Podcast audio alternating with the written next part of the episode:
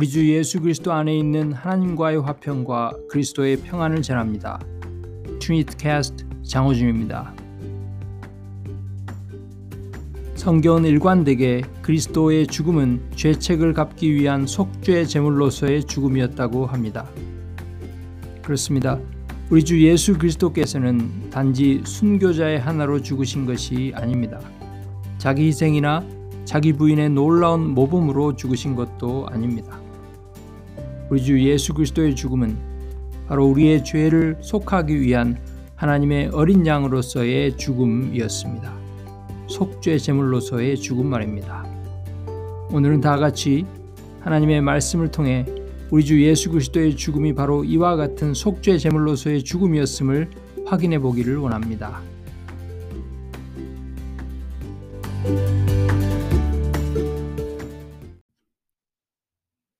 오늘 하나님의 말씀은 마태복음 20장 28절입니다. 인자가 온 것은 섬김을 받으려 함이 아니라 도리어 섬기려 하고 자기 목숨을 많은 사람의 대속물로 주려 함이라. 아멘. 그리스도의 죽음은 죄책을 갚기 위한 속죄 제물로서의 죽음이었습니다. 오늘 본문 말씀이 그것을 말합니다. 인자가 온 것은 하나님의 아들이 온 것은 자기 목숨을 많은 사람을 위한 대속물, 즉 속전으로 주기 위함이라고 합니다. 속전이 무엇입니까?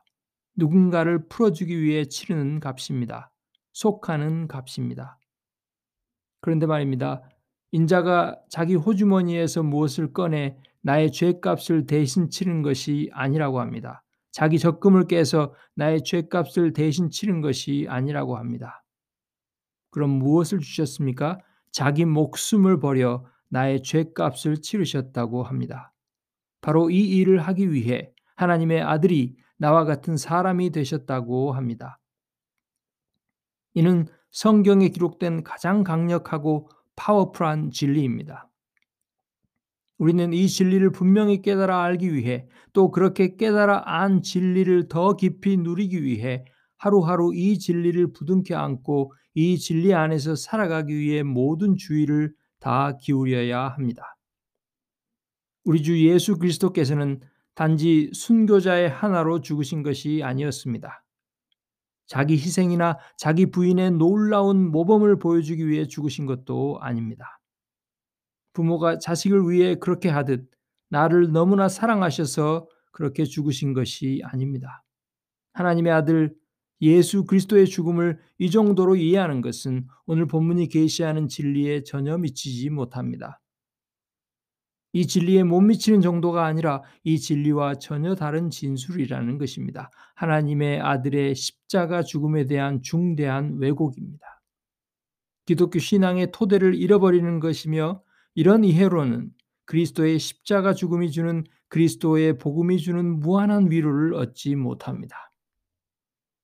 그리스도가 죽으신 것은 사람들의 죄, 나의 죄를 위한 속죄 제물로 바쳐진 것입니다. 인간 본성의 악으로 하나님과의 원수된 것을 화해시키기 위해 화목 제물로 죽으신 것입니다. 십자가에서 흘리신 물과 피로 우리 죄를 깨끗이 씻기 위해 죽으신 것입니다.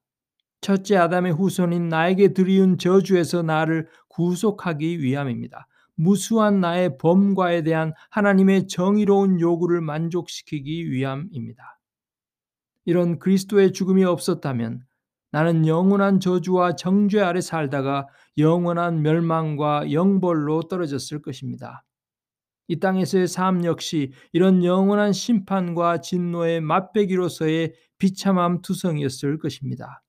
우리는 단 한순간도 이런 사실을 망각해서는 안 됩니다. 우리 모두는 본질상 하나님께 빚진 자들입니다. 우리가 도무지 갚을 수 없는 빚인 죄의 빚 말입니다. 누구에게 진 빚입니까? 우리의 거룩한 창조자이십니다.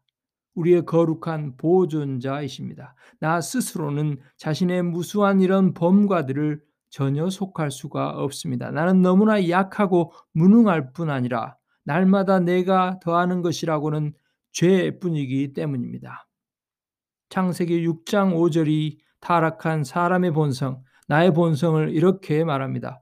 여호와께서 사람의 죄악이 세상에 가득함과 들어보십시오. 그의 마음으로 생각하는 모든 계획이 항상 악할 뿐임을 보시고 그러나 여기 복되신 하나님이 하신 일을 좀 보십시오. 내가 도무지 할 수 없는 일을 하나님이 하셨습니다. 그리스도께서 내가 할 수 없는 일을 대신 하시기 위해 이 세상에 오셨습니다. 내가 갚을 수 없는 빚을 대신 짊어지셨습니다. 그리고 그 값을 다 완전히 치르셨습니다. 한 푼도 남김없이 다 갚으셨습니다. 십자가에서 말입니다. 내가 죽어야 할 죽음을 내가 달려야 할 그 자리에서 대신 달려 죽으신 것입니다. 로마서 5장 8절이 8절이 이렇게 말합니다. 우리가 아직 죄인 되었을 때에 그리스도께서 우리를 위하여 죽으심으로 하나님께서 우리에 대한 자기의 사랑을 확증하셨느니라.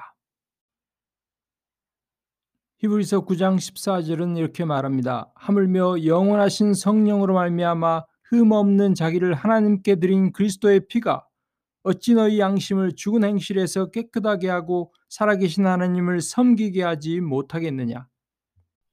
하나님의 아들 예수가 내 죄 때문에 고난 당하셨습니다. 의로운 자가 불의한 자를 대신해 고난 당하신 것입니다.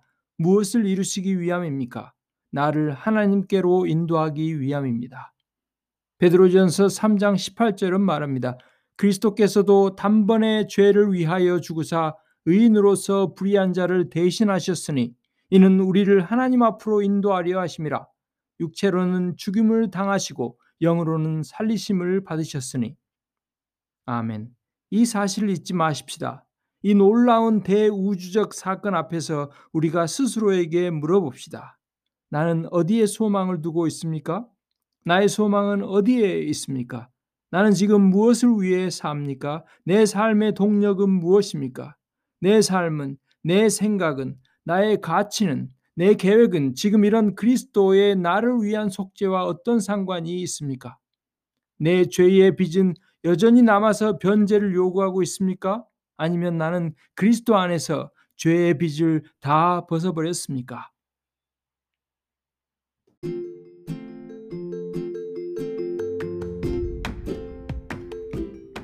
이 땅에서의 나의 생명과 삶, 그리고 나의 영원한 생명이 바로 이 질문들에 내가 어떻게 대답하느냐에 달려 있습니다.